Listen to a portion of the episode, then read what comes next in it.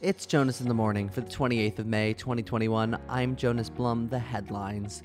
Japan has extended their national state of emergency until June the 20th due to a massive surge in coronavirus cases and a lackluster vaccine rollout.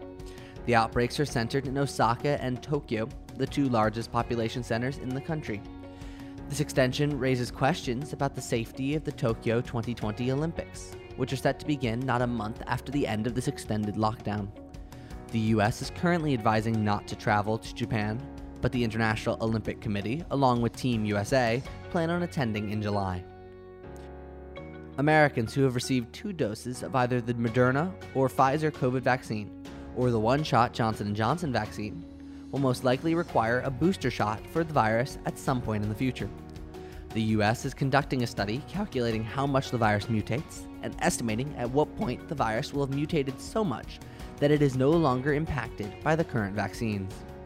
The US reached 50% of the vaccine eligible population vaccinated this week, with President Biden setting the goal of 70% of all Americans by July 4th.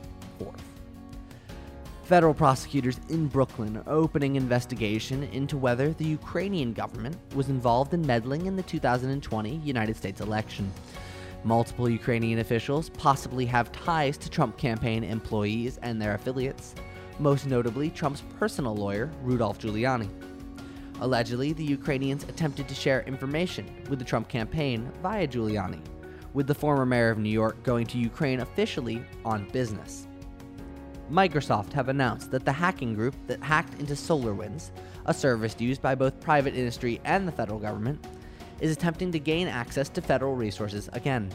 This time, the hacking group has gained control of the social media accounts for USAID, the outreach department of the United States government. Currently, the method of hack is unknown. And finally, some good news I'm done with classes for the school year. And wow, I'm tired. That's the news. I'm Jonas Plum, and I'll see you tomorrow.